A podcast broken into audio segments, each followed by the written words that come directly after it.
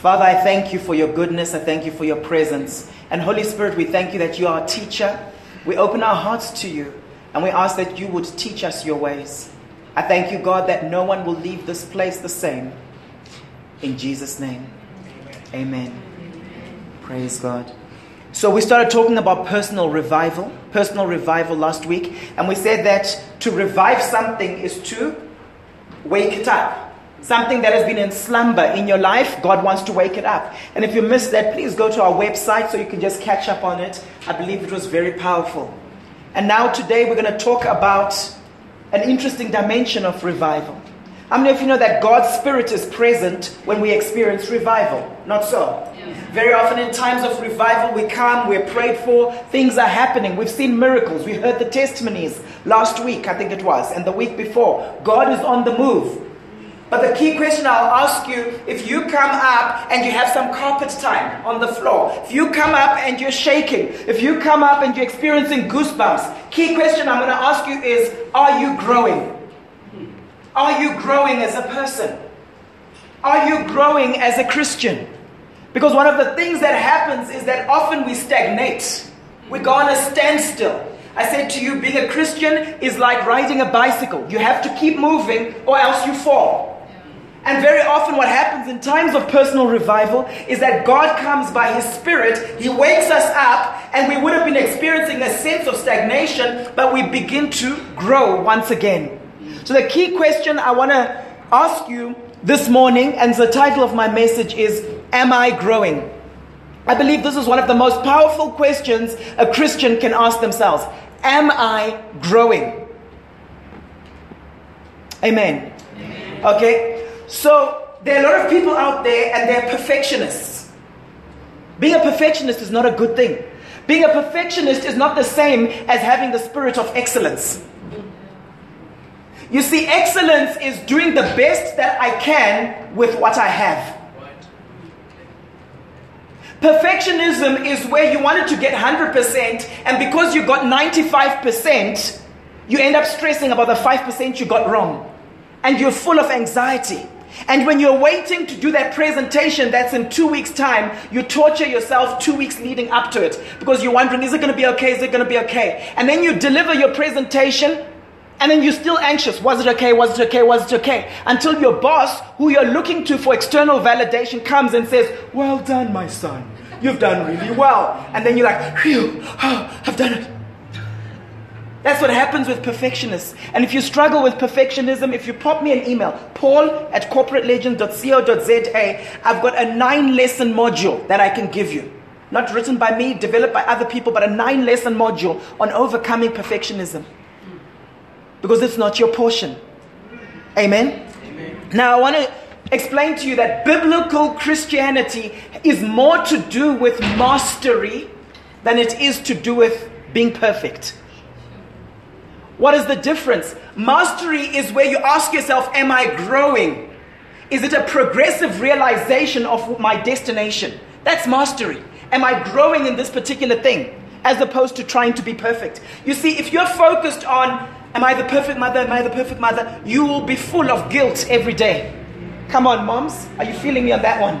You'll be full of guilt every single day if your goal is perfection. But if you're asking yourself, Am I growing as a mom? You will focus on the things that will develop you to make you grow. Yes.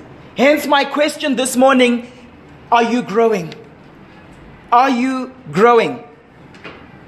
My goal is that by the end of this message, you'll be passionate about personal growth and transformation. You'll be so passionate about it that I want to grow. And then from there, you'll develop a personal growth plan for yourself. Is that okay? By the end of this message, you'll be passionate about growth, your own personal growth, right? And you will develop from here on out a personal growth plan for yourself. Is that okay? So turn with me in your Bibles to Second Corinthians chapter 3, and we're going to read verse 17 and 18. Are you ready? Are you steady? Okay. Let's do it. Now, the Lord is the Spirit. Now, the Lord is the Spirit, and where the Spirit of the Lord is, there's what? Freedom. Where the Spirit of the Lord is, there's freedom. And often we quote that scripture, but we leave it there. How many of you have the Holy Spirit in your life? Okay, so we've got the Holy Spirit in our life, and where the Spirit of the Lord is, there's freedom. But verse 18 says, And we all who with unveiled faces contemplate the Lord's glory. In other words, we who are looking at Jesus, right? We're looking at him, we're gazing into him, right? Now watch this. It says, with who who with unveiled faces contemplate the Lord's glory are being transformed into his image with ever increasing glory, which comes from the Lord who is the Spirit. So wherever God's Spirit is, there's transformation. So as you look at Jesus, you become like him to the degree to which you behold him. But the result of the presence of the Holy Spirit is personal transformation. Can you see that? But I find it interesting because it says, with ever increasing glory. So you know what? I'm not where I want to be, but I'm certainly not where I was. That's transformation. That's transformation. And so I ask you the question and I pose it again Are you growing? Are you growing? Thanks for answering the two of you who answered. Okay? You see, one of the outcomes of experiencing His glory in times of personal revival is that we are transformed. One of the gaps, I believe, in the body of Christ today is a clear theology of growth and personal transformation. It's one of the gaps.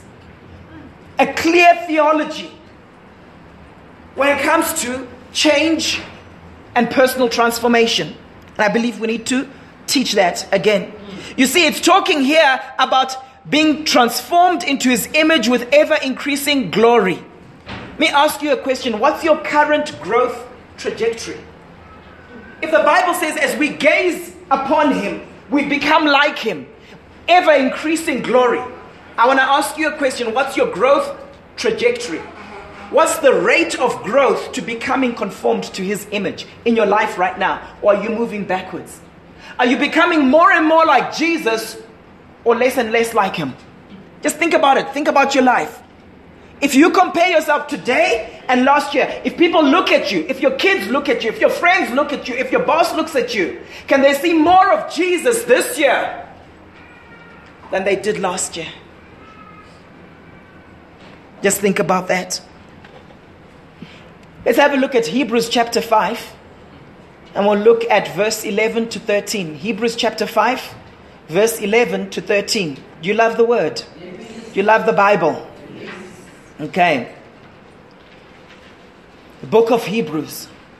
Many people think it was Paul who wrote the book of Hebrews, but the Bible doesn't say so. Okay, so there are different theories. Some people believe, a lot of people, theologians believe that it was written by someone who was associated with Paul, but there are things in it that aren't Pauline. So don't say, the, when Paul was writing the book of Hebrews, okay, don't say that, okay, because it doesn't say that in the Bible.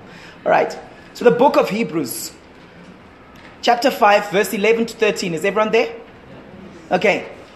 We have much to say about this, but it is hard to explain. Do you ever find some things hard to explain to some people? With some people, it's easy to explain, other people, it's hard to explain.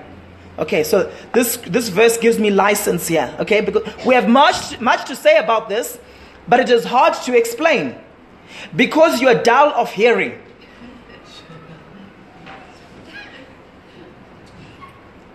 Are you dull of hearing this morning? Verse 12.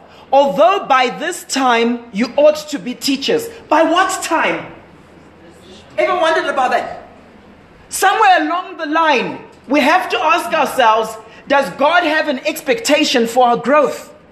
Because here, the writer of Hebrews, inspired by the Holy Spirit, is challenging a group of people and he's basically saying, Guys, by now, now we don't know what that timeline was.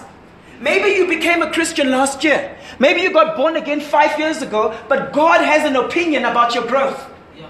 If you've been a Christian for six months, God has an opinion about your growth. Where He's saying, by this time, you ought to be. Maybe you've been a Christian for 20 years, and God is saying, by this time, you ought to be.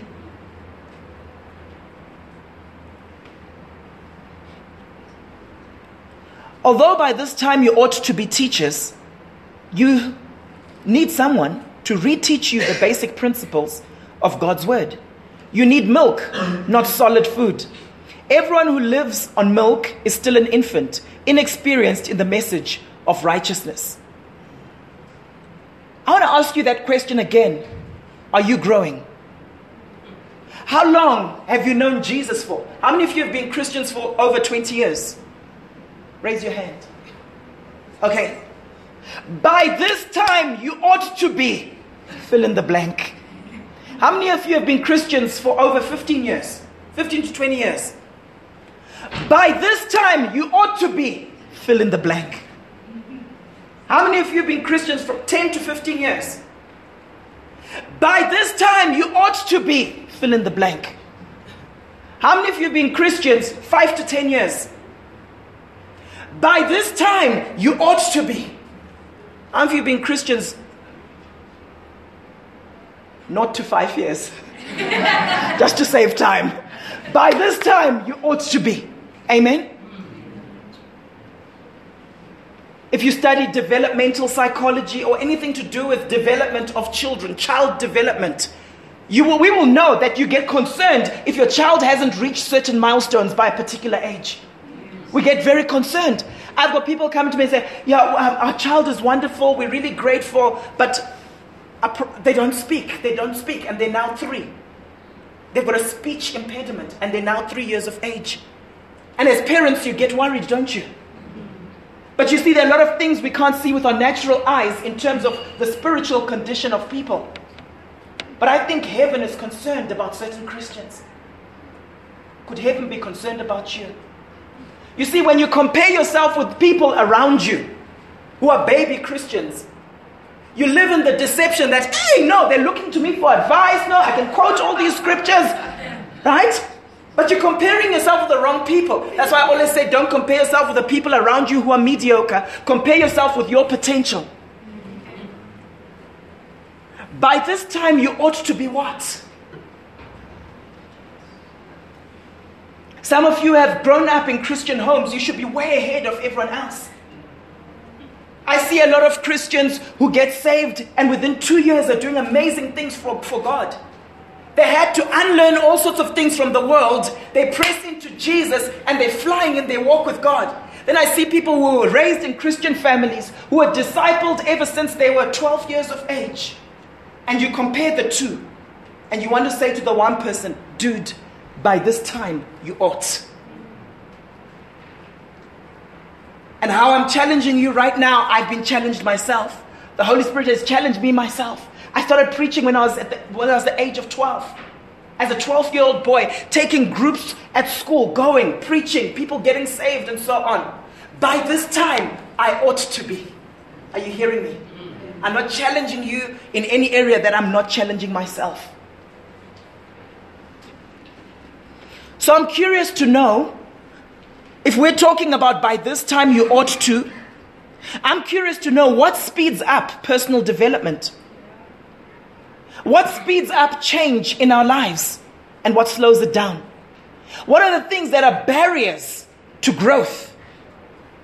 And what are the things that accelerate growth in our lives? It's so important that every single person here that we understand these are the things that cause me to flourish and grow in my relationship with God, in my walk with God. And these are the things that slow me down. We need to figure out those things. If you study the science of success, one of the things successful people do differently, and I mentioned this to the men a couple of weeks ago, is they identify the barriers to their success.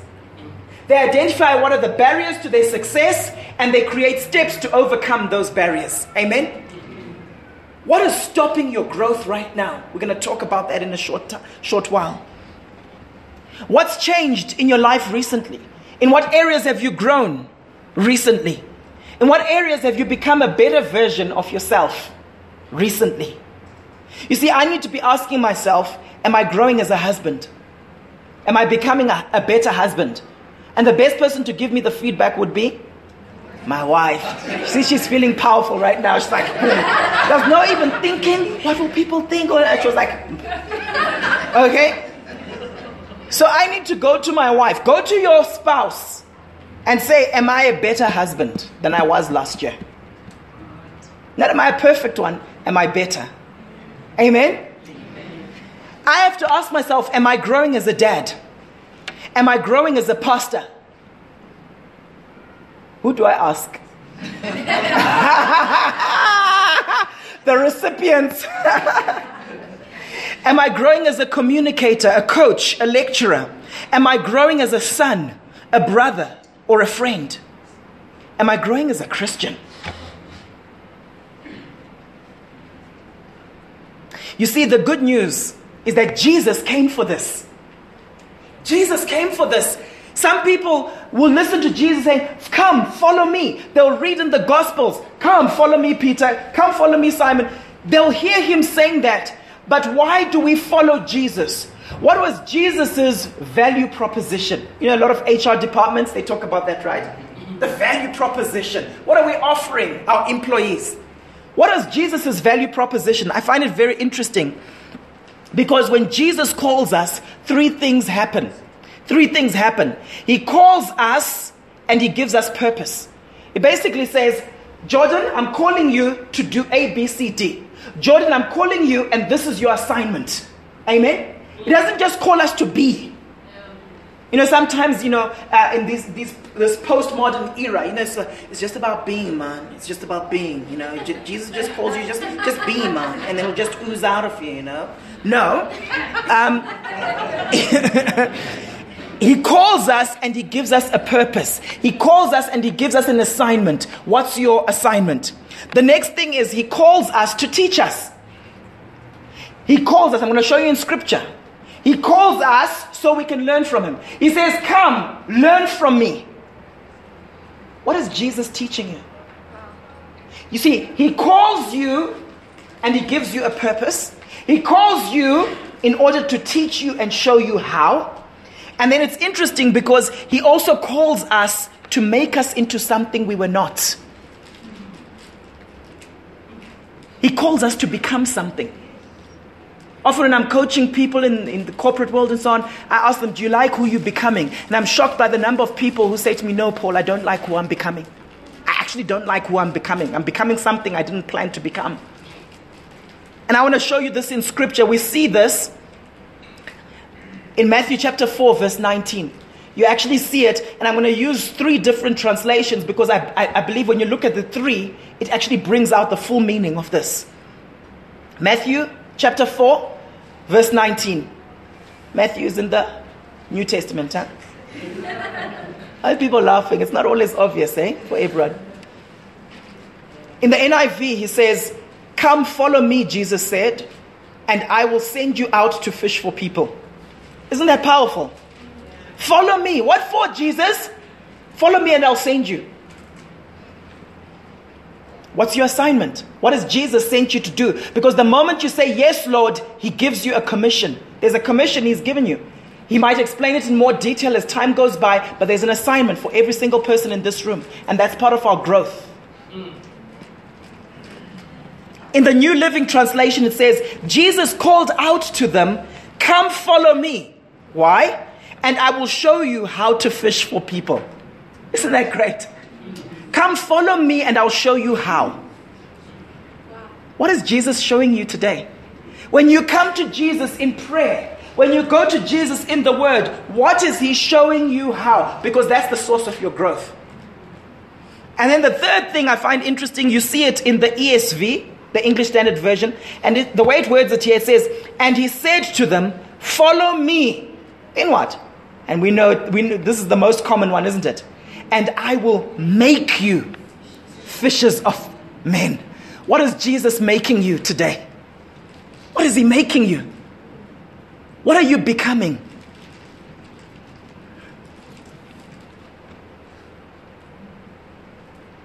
Do you like who you're becoming?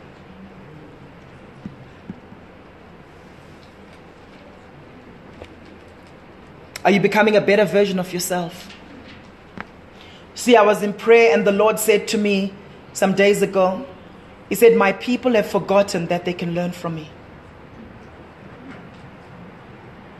That's what I felt God saying to me. My people have forgotten that they can learn from me. I have something to say on all aspects of life. Jesus said, Come to me, learn from me, for I am humble and gentle in heart. But I heard the Lord saying to me, My people have forgotten that they can learn from me.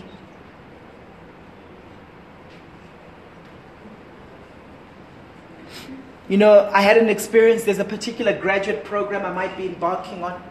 Still need to decide. And I went for it was like an open day for it. And they try and scare you. Okay?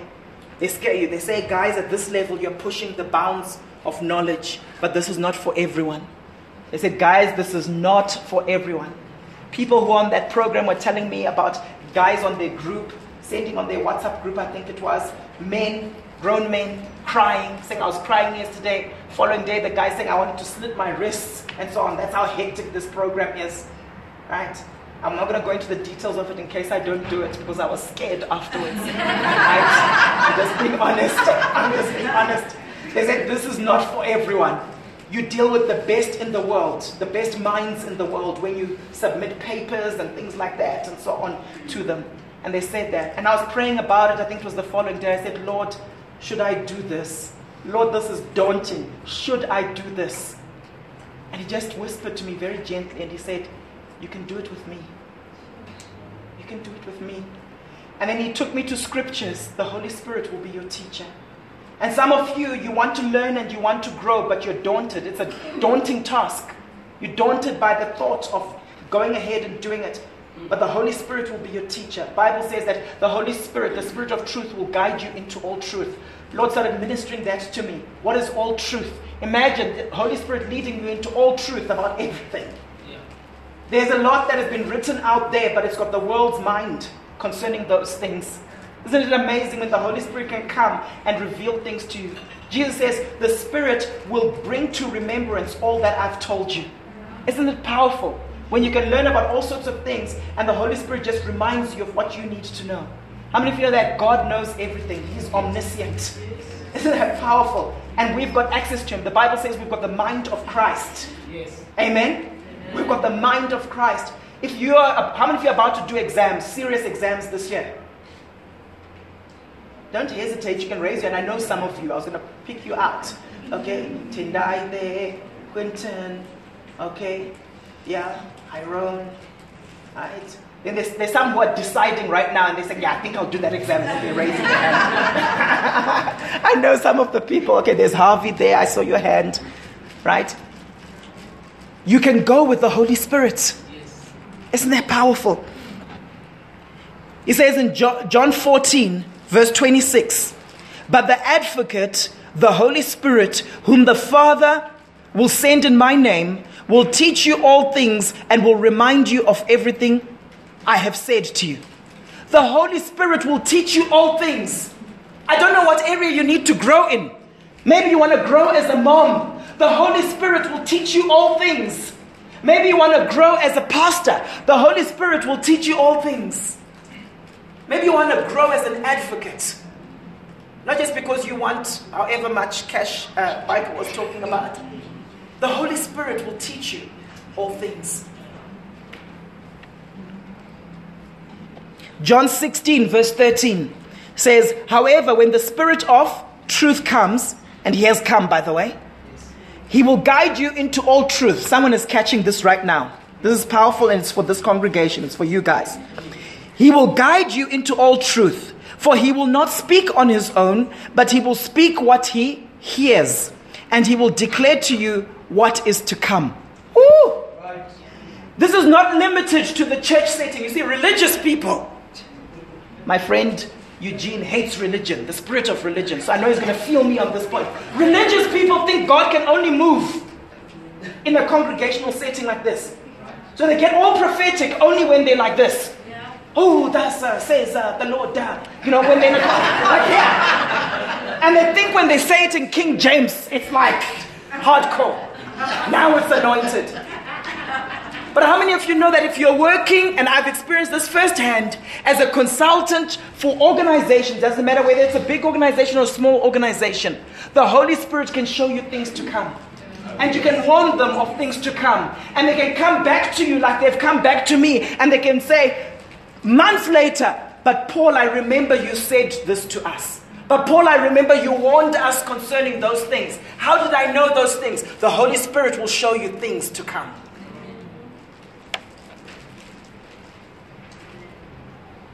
I think we've got a massive advantage. But you see, a lot of people switch off the spirit dimension when they're at work. Are you hearing what I'm saying? A lot of people switch off the spirit dimension when they go to work because they've compartmentalized God into the sacred and the secular. And they've tried to limit God to just this. But God wants to move everywhere throughout the marketplace. Amen. So I'm asking do you see coming to Christ as a source of growth and learning for yourself? Do you see coming to the Lord Jesus as a place where you can grow? When you are praying, when you're pursuing Jesus, when you're engaging with Him, do you leave asking yourself the question, How have I been stretched? How have I grown? When you come to church on a Sunday, do you see it as just something just to be close to Jesus? Or do you see it as a source of growth? Let's go a little bit deeper. You see, growth and transformation equals learning. You can't experience growth without learning. The word disciple in the Greek, it's the word mathetes, literally means to learn. Someone who's a disciple, and I know we like to bring in fancy words into all of this, but as disciple is someone who sits under teaching, period. It's someone who sits under teaching, period. It's someone who sits under teaching but the teaching transforms them and they become something. Amen? Amen? My definition of the word learn learning is not just the acquisition of knowledge. Learning is not just the acquisition of knowledge. There are a lot of people who acquire a lot of knowledge. Learning is the acquisition of knowledge with the resultant change in your cognitive processes. That's in how you think. Amen? So there's repentance involved, changing the way you think, okay? And then in your values, in your attitudes, and in your behavior. And so you can only really say someone has learned something if there's that type of transformation. Right. Amen? Not when they get the information and they process the information, it's when they're changed. How much learning have you done in the last six months? You see, sitting here and listening to a message, that's not learning. That's the first part of learning, is getting the knowledge. The real learning takes place when we choose to change how we've been doing what we've been doing. I believe I'm speaking to a group of people who want change in their lives. I believe I'm speaking to a group of people who are tired of the status quo. I believe I'm speaking to a group of people who are tired of their rate of growth and are feeling me on this and are saying, like, no, man, I want to move forward. No, man, I'm tired of where I am. Because if you're not tired of where you are, you'll never change. You see, you just be complacent. It's like, you know what, it's us four and no more. It's just me and my family. As long as we're fine, as long as we're not fighting, as long as no one is killing the other person, then we're okay, Paul. This is just too much for me. I'm just too stressed for more information.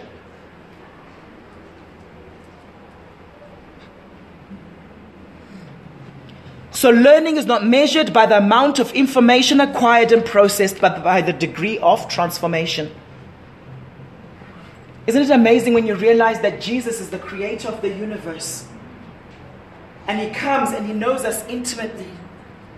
Surely we should respond and say, I think I can learn a lot from him. I think this is someone I can learn a lot from. You know why a lot of people don't pray? You know a lot of people don't pray. We don't know the reward. Just think about it. Think about it. Jesus said, For the hope set before me, Right? He endured the cross. He knew the reward. Imagine if he didn't know. Imagine if God had said to him, like, listen, you're going to die on the cross. That's what's happening. That's, that's the deal. I'm going to die. Then, then what happens? Then what? But he knew why he was doing it. When you know the reward, when you know the outcome, you're motivated to do a particular thing. Right? If someone comes to you, a rich guy, and he says, Hey, Sean Roberts, I want to give you a million bucks. Sean is excited. He's like, oh, cool. That's all good. I could use a million bucks. Then he says, the only catch is I'm based in Germiston. Okay? So can you come at, um, at 4 tomorrow morning and fetch it? Sean, he will get up and he'll go and fetch it. Why? He knows the reward. He won't go to Sunera and start saying, Hey, Sunni, Mean, the guy, they expect me to go at four to get it? Yeah. He won't say that. He will get up. And then if the guy phones him last minute and says, Dude, you know what? I'm needed at the airport and I hadn't read my ticket properly. Can you come please at 3.30? In fact, 3.15 to make to play it safe. Please, because I have to go to the airport. Will it be an issue for him to go at 3.15? No, he knows the reward. A lot of times we don't get up and pray, we don't get up and seek God's face, we don't get up and grow because we're not aware of the reward. Yeah. We kind of think I'm just soldiering on, it's just discipline, so what's the point? There's a reward. There's a reward. The Bible says those who meet him in secret, what happens in the secret place? God who sees what you do in secret will reward you in public. Amen? Amen. One of the main reasons people don't grow, one of the main reasons people aren't transformed, one of the main reasons people don't learn is they don't know the reward. Mm.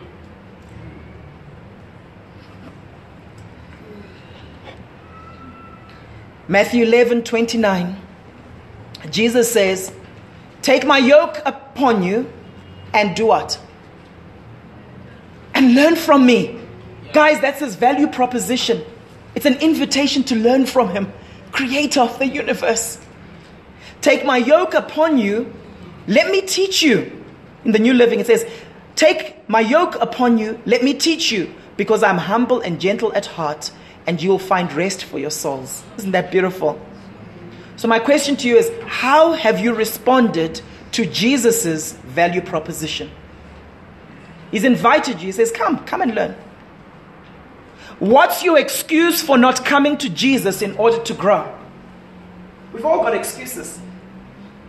There's a reason why some Christians will settle for, ah, you know, let me just come maybe once a month to church. I'll learn a few things. Ah, I just only go to church when my church has got a conference. Who's coming? Oh, from America. Oh, yeah, then I'll come. What excuses have you given for not growing? Ah, people don't understand my schedule. I used to do that. People don't really understand my situation. I'm, I'm, I'm unique. I'm, in a, I'm a special case. I used to do that. Ask my wife. Until I became desperate for my own growth. Amen? Amen? Now, watch this. There were some people in scripture who also had excuses. Luke chapter 9, I'm going to read from verse 57, 57 to 62. It says, As they were going along the road, someone said to him, I will follow you wherever you go. How many of you have said that to Jesus? Right? Most of us in this room, we're Christians, we're born again. I will follow you, Jesus. I have decided to follow Jesus. I have decided. We've said it, guys. Right? Now, watch this. I will follow you wherever you go. And Jesus said to him, and Jesus is saying to you also, dude, the foxes have holes and the birds of the air have nests, but the Son of Man has nowhere to lay his head. And he said to another, Follow me. But he said, Lord, permit me first to go and bury my father. And that he's not talking about a physical burial, by the way. The context there was, dude, my dad is getting old.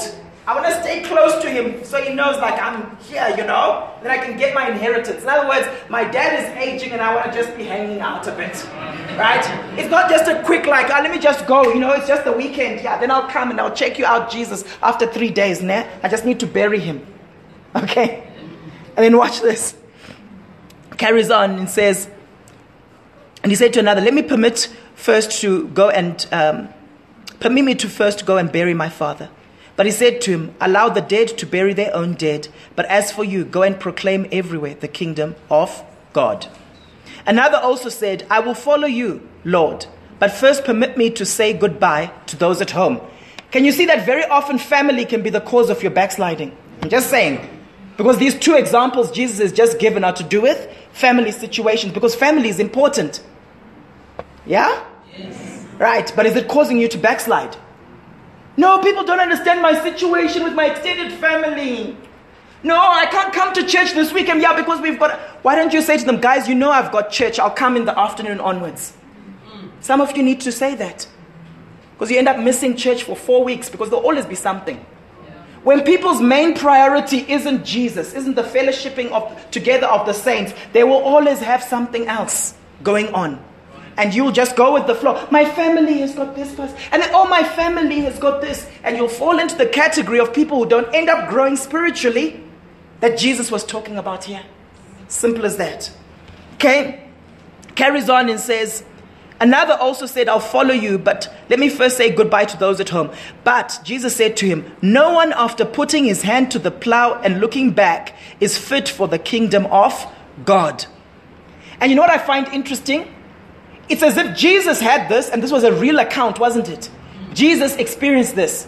And now he's teaching on this because it touched him in a certain way. And you see a few chapters down the line, five chapters ahead in Luke 14, he now says it as a parable. Isn't it interesting? He says a very similar thing as a parable. And I'm wondering whether it was based on the experience he had just had. Because he says, it says in Luke 14, verse 16 to 24. And as I read this, please ask yourself, what's your excuse? But he said to him, a man was giving a big dinner and he invited many. and at the dinner hour, he sent his slave to say to those who had been invited, Come for everything, for everything is ready now. But they all alike began to make excuses. My question to you is what's your excuse?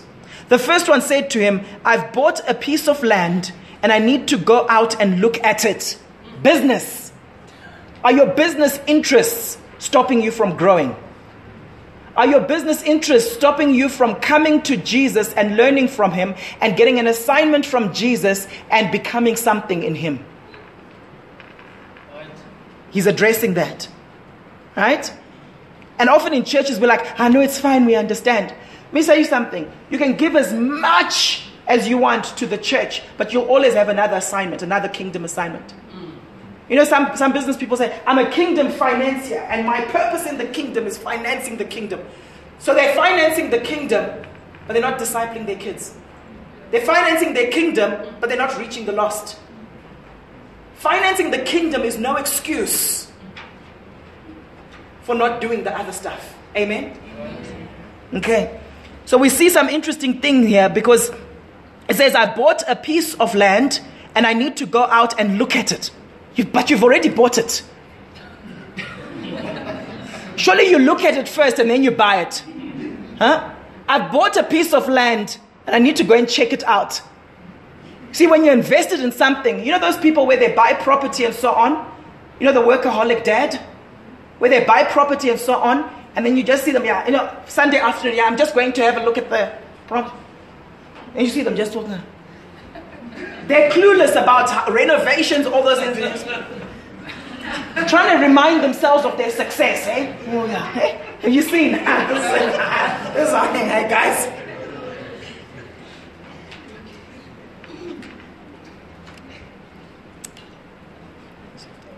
So he says this, and he says, Please consider me excused. Another one said, I've bought five yoke of oxen. Business again, guys and I'm going to try them out. Please consider me excused. Why didn't he try them out before he purchased them? Anyway, another one said, I have married a wife. hey, Lanston, what's up, man? you know what? I'm so blessed. I'm so blessed. I'll be honest with you. In this church, we've got, I think, about six weddings or so, hey, five or six this year. And all Every single one of them, the guys getting married or who've just gotten married, are very involved in what's happening. Very involved in what's happening. People are coming for couple stuff, people are coming to ignite, and so on. And I just want to commend you guys for that. Just saying. So this doesn't apply to us here, but people out there, huh? I've married a wife. For that reason, I cannot come. And the slave came back and reported this to his master. it seems like his master's like, you know, you must be more assertive, dude. Anyway, reported this to his master. Then the head of the household became angry and said to his slave, Go out at once into the streets and lanes of the city and bring in here the poor and crippled and blind and lame. And the slave said, Master, what you commanded has been done, and still there is room. And the master said to the slave, Go out into the highways and along the hedges and compel them to come in, so that my house may be filled. For I tell you, none of those men who were invited shall taste of my dinner. What's your response to Jesus' invitation? It's an invitation for an assignment, it's an invitation for learning and growth, and it's an invitation to become something in the Spirit. What's your response? And guys, we see this throughout the New Testament. We see in Acts chapter 2, it says they were devoted to a number of things, and one of those things was the apostles' doctrine. In other words, if you look at the activity of the New Testament church, a lot of it was hearing and doing, hearing and doing, learning about the thing, acquiring the information, and going out and practicing it. Mm. They spent a lot of time gleaning from people, learning. They devoted themselves to the apostles' doctrine. Doctrine is just another term for teaching. They devoted. The word devotion is an interesting one. It's where you give yourself wholly to something. Mm. Are you hearing me? It's where you give yourself wholly to something. You see, the problem with our learning and our growth today is it's very superficial. Have you noticed that? Why do we have so many accidents on the road today? You speak to all those people and say, Do you know how to drive? A lot of people say, Yes, I know. The problem isn't whether they know how to press the accelerator and move, right? The problem is a lot of people today have a superficial knowledge of driving. If you look at some of the stats in terms of nations that have road accidents, it's very interesting because you'll find some small nations where the population isn't that high, and you look per capita because they measure it per capita, and you see the number of deaths that have been caused. You'll see that very often. I can tell you right now, it'll be the nations where people buy their licenses, where a lot of people who go and have a superficial knowledge about about driving, right? A lot of the taxi drivers, you know, a lot of the taxi drivers. I'm sure some of you, I know some of you have been victims of that. Where in a situation you're just driving along and someone comes and does a particular thing, but very often it's because they've got a superficial understanding of it. I believe the space God is taking us to is a space of mastery. Where there are certain areas of growth God wants to take us into where we master those things instead of just knowing them superficially. Where you don't have a superficial knowledge about healing the sick, but you study it. So the next person who's sick that comes to you, you know what to do. Where you're not like, yeah, I know Jesus heals, yeah. Um, so I'll just bring the person. Then maybe on Sunday my pastor can pray. Mm-hmm. No, but you master it yourself. Amen? We don't just have a superficial knowledge of being a, a married Christian. Yeah, no, I just mustn't. Um, uh, yeah, because pastor, I'm faithful to my wife. Yeah, I don't cheat. Mm-hmm. There's way more there's way more about being a Christian husband than not che- cheating on your wife. I know I'm a Christian business person. Mm, I believe in integrity. I never lie to my customers. There's way more. Is your knowledge superficial? We love that scripture in Hosea 4, verse 6, that says, My people perish for a lack of knowledge. They perish not because they don't know anything, they perish because they don't know enough.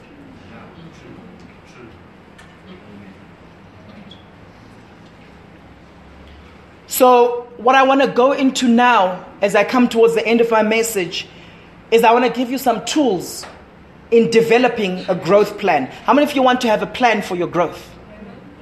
Okay? Amen. See, I liked your hand. I liked that, that enthusiasm. She's an avid reader.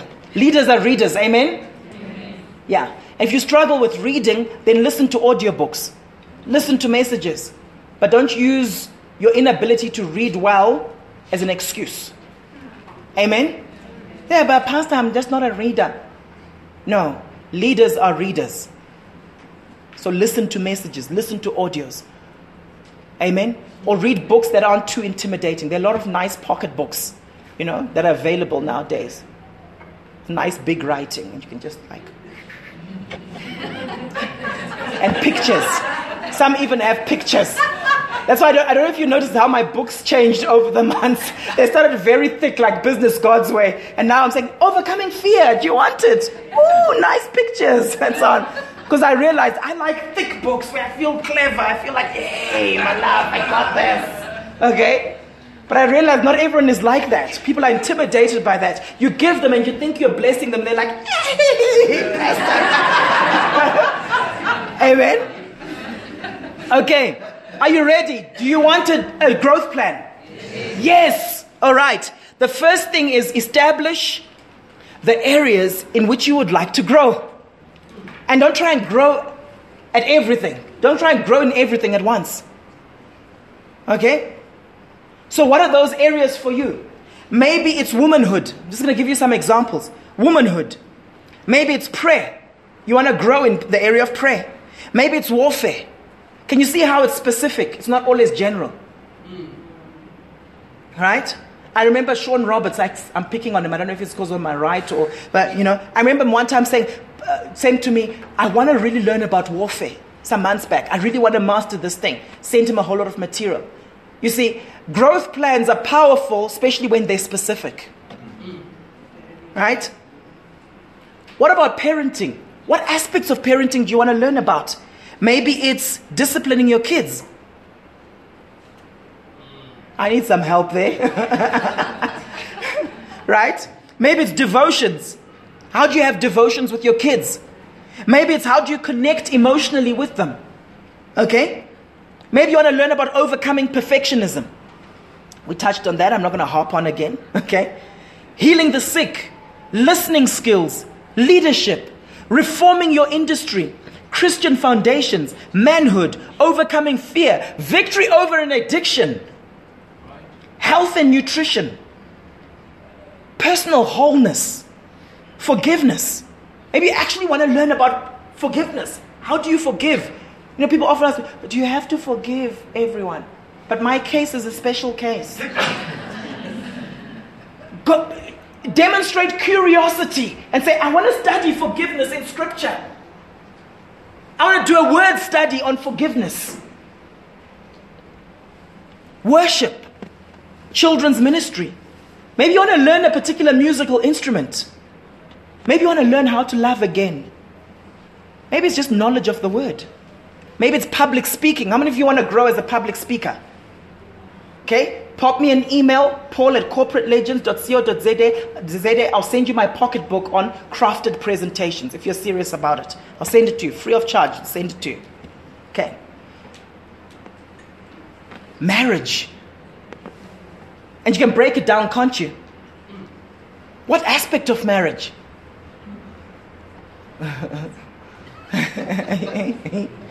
okay, let's not think too much about that. Okay.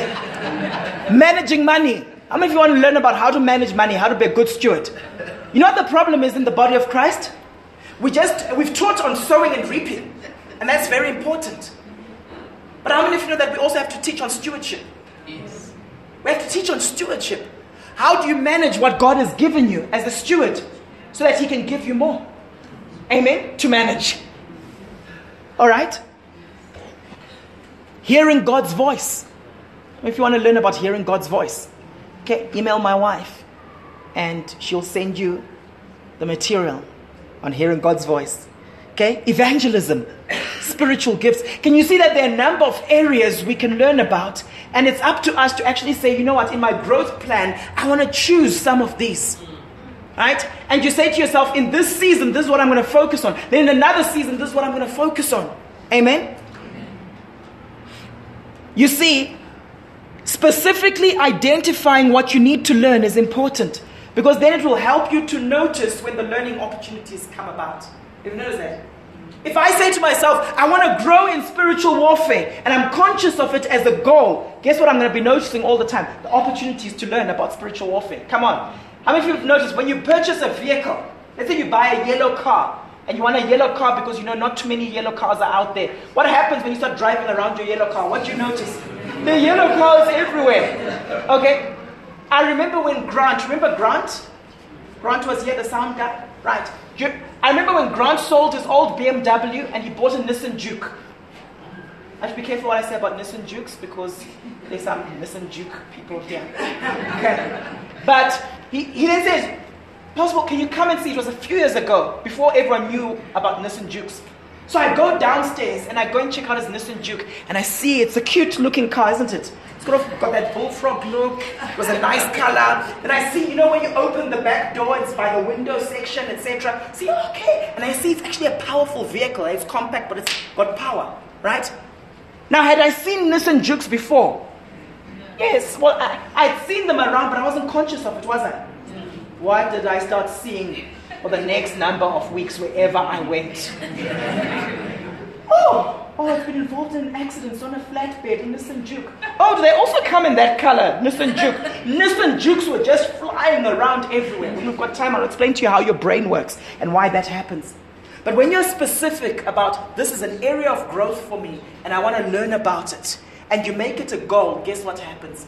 You see the opportunities for growth. Amen? You see those opportunities for growth, right? If you want to work on your health and nutrition, each time you see Trace, instead of saying, Pastor Trace, please pray for me about this, you'll just think health and nutrition, health and nutrition, health and nutrition. Because that's a goal you've set for yourself. Amen? Okay. The second thing is identify and overcome the barriers. Identify and overcome the barriers to your growth. So, what are some common barriers? I'm going to share with you these quickly. Number one, thinking that learning will happen without any effort on your part. You know, when you just think, like, ah, by osmosis, it will just flow. ah, let me just hang around with you, something will just leak over. And we become very mystical about our learning instead of intentional. Excuse me. Number two, not planning your learning and growth intentionally. Guys, if you don't plan it, it won't happen. Number three, learning the wrong subject. Irrelevance, in other words. Learning the wrong stuff. Learning stuff just because it's what's admired by the people in your church, but it's not what you need for your assignment. Number four, looking to the wrong sources. So you want to learn the right stuff, but you go to the wrong places. Amen? I bought a book the other day and I said to my wife, the reason I got it because I believe it's based on research. The guy's got a PhD. And my wife said to me, You must still be careful. Hey, I've done that just because someone's got a PhD and I've seen that it's wonky stuff. Amen? Bad teaching. Number five, never unlearning wrong patterns. Guys, in order to learn stuff, we have to unlearn the old stuff. Jeremiah came, and when he came, what did he do? To uproot and to tear down, and then to build and to plant. Otherwise, you end up planting things on the wrong foundation. Number seven, making unhealthy comparisons. Thinking you're already fine because you're better than your family, but your family is average. You know those people? I'm the only one in my family with a degree in this area. I'm the only one in my family with a degree in this area. Yet, if you look at yourself in terms of your potential, you should have two PhDs by now. You get what I'm saying? Don't compare yourself with other people. Okay? Complacency. Number nine, not differentiating between superficial knowledge and mastery. So, thinking because you skim read a book, you're clued up.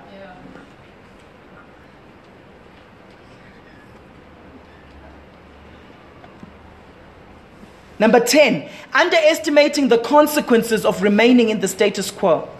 So, in other words, you've become comfortable with inadequate knowledge. Number 11, not differentiating between knowledge and practice. Thinking you're clued up because you know the theory, but you're not walking in it. Number 12, letting someone else manage your learning and growth. This happens a lot, guys. We become so passive. And so you hear people saying, like, yeah, because we're going to have a couples retreat, yeah in a few weeks, yeah. Then we'll learn about our marriage. I'm thinking to myself, do you have to wait for a couple's retreat to learn about marriage and to build your marriage? There are lots of people coming for counseling and learning about marriage prior to the retreat. There are lots of people reading books and learning about these things before the retreat. You see, sometimes we put it on someone else to determine the pace of our growth. Instead of coming through and saying, I want to learn, I want to learn, feed me, feed me, feed me now. Amen? you know that some of the things that Jesus taught the disciples, he only taught them in response to their questions. When Jesus taught the disciples, hey guys, this is how you should pray. When you come to pray, say, Our Father in heaven. That was in response to a question, wasn't it? They just seen him praying, and when he came back from prayer, they said, Rabbi, teach us to pray. And then he explained it to them. If they hadn't asked that question, maybe he would have only taught them much later. Maybe he might not have taught them. Think about that. Do you remember after his ascension and he kept on speaking to them, speaking to them, and he says, I've got many other things too to share, which I haven't. Could they have drawn out more from him? They drew out a lot because of the questions they asked. Are you taking initiative for your learning? Very important. Very important. Number 13, assuming that your environment will stay the same. You know, it's like those guys, I'm going to go into your IT world. Those of you, how many computer people here? You know, when you meet someone or you're trying to hire someone, and then you ask them, So when did you qualify? And they say 82. I did a degree in computer science back in 82. Okay, what have you done since then? What coding do you know? How to do do you know C? Ah, I just know MS DOS. you know, guys you learned about computers the day, like the, you know, those the, like green text and so on, with those, you know, Commodores, you know, those those machines, right? Some people are like that. They think they're clued up because of what they know, but what they know is for yesterday. But the thing is, your environment is changing.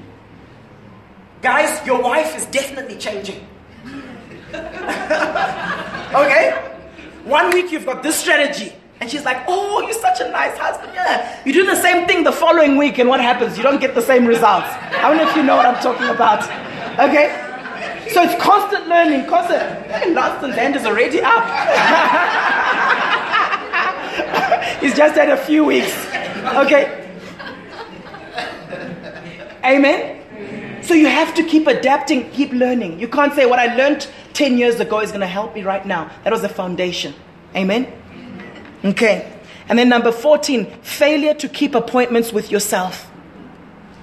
You see, this is basically lack of self respect. A lot of us are very good at keeping appointments with other people, aren't we? Say, ah, I've got a meeting with Lawrence. Sorry, guys, I can't make it because I've got a meeting with Lawrence. We honor that appointment. How many of you say to people, sorry, I can't make it, I'm a bit peopled out? Sorry, I can't make it. I just need to read that book that Paul recommended the other day on crafted presentations. You will only learn and you will only grow when you keep appointments with yourself. And you won't learn and you won't grow unless you do it by appointment. Otherwise, what ends up happening is it's like, let me do everything else. Then, if I've got any spare time, I'll then read that book. Will it ever happen? No, it won't. Here's a principle, guys. Your personal development is the best gift you can give the people around you. Your own personal development and growth is the best gift you can give the people around, around you. Me sitting down and reading a book on how to understand my wife or women and how they tick is the best gift I can give her. Amen? Mm-hmm. It might take me away from her for a few hours. But when I come back and she sees the new techniques and approaches, she'll be like, go read some more, go read some more, finish it, finish the book, finish it, finish, finish. Amen.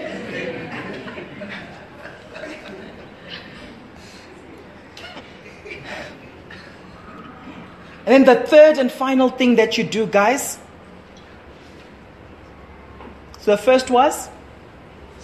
I, yeah, establish the areas you want to grow in. The second was identify the barriers and create steps to overcome those barriers, whatever the barriers are. If the shoe fits, just wear it. And then the third is ask yourself the following incisive questions. An incisive question is the question that's direct and it's clear. And guys, this will help you so much. And you can download the notes also from, from the website in the next couple of days. Are you ready for the incisive questions? And we'll close. I'm going to say them quickly. Number one, why have I not grown in this area in the past? So if you want to grow in prayer, ask yourself, why have I not grown in the past? Number two, of what must I repent? Number three, to what extent is growth in this area aligned with my life purpose? Are you trying to grow in all sorts of areas that are irrelevant?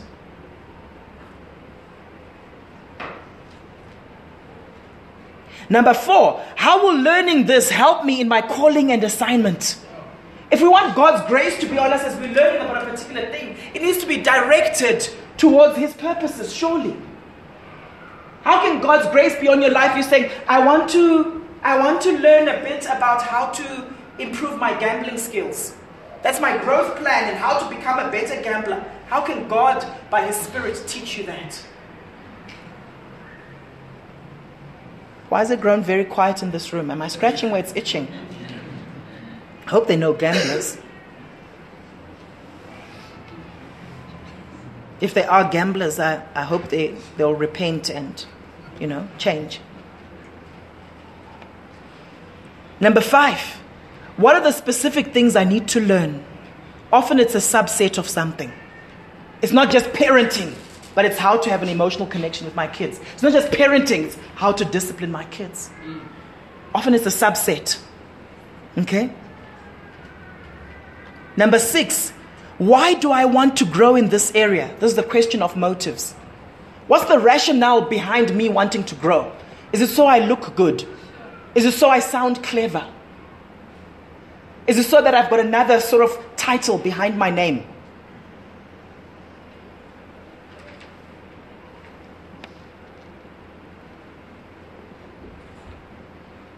What are the consequences of not growing in this area? What are the barriers to learning this? Number nine is an important question Who can teach me? Number 10, what are the other sources of learning? Can I do it as e learning, online? What are the other sources of learning? Number 11, what are the methods of learning? Is it going to be personal mentorship? Is it going to be e learning? What is it? Number 12, what has been offered to me in the past. So perhaps you missed previous opportunities. Perhaps there was something happening, a course here on how to grow in the prophetic, and you missed it because you were casual about your growth. But now you're saying, I need to up my game. What do I need to unlearn? Number 14, what will the learning cost? What will cost me in terms of time? What will it cost me in terms of cash? Number 15, what is the time frame and milestones for the learning? In other words, what's my goal? By when should I have mastered this thing? Number 16, how will the learning process fit into my current schedule? Number 17, what will I have to say no to in order to embrace the yes of my growth? I have to say no to some things? Number 18, what is the picture I have of myself when I've grown in this area? Visualize yourself doing it. See yourself doing it. See yourself having mastered that instrument, whatever it is.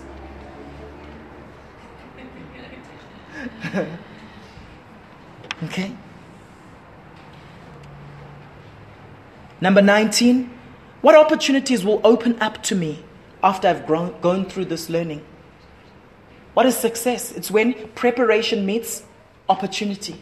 When preparation and opportunity collide, that's success. So your growth plan is the preparation piece. What opportunities will open up for me? And then finally, the 20th one. When do I commit to start? When do I commit to start? I want to encourage you guys, you know, we look at these things concerning learning, and some of you are thinking, yeah, but what should I start with? One way to start is with your biblical foundations, making sure your foundations in Christ are solid. And what we're going to be doing next week is we're going to be dishing out rebuilds. We're going to have the small group leader standing up. You'll make yourself accountable to a small group leader. You'll say, I want to go through rebuild. Rebuild is about 18 lessons and some foundations in this church. And then when the next rebuild comes up, where we'll be teaching about five of those as live sessions. You're committing, you're saying, I'm going to go. But in the meantime, I want to rebuild and I'm going to be learning. But we're going to dish those out to you. There's something we just need to fix on the, re- on the rebuild book, something that we saw. But just want I encourage you, next week we'll be dishing them out. If you're saying in your heart, I need to start with my Christian foundations, isn't that exciting? Those rebuilds are free, by the way. Free for you. They cost the church, but free for you. Amen. Powerful book, 18 lessons, and you'll each get copies if you want to grow in your foundations. And you'll be accountable to those leaders who are going to come up. They'll take down your names and they'll say, We'll follow up with, on you. We'll follow up to make sure that you've done it. Isn't that powerful? We're doing that next week. So don't take any rebuilds this week. There's something we want to tweak on them. But next week we'll be dishing them out. That's a starting point, guys. Building on the right foundation. Amen. Let's pray.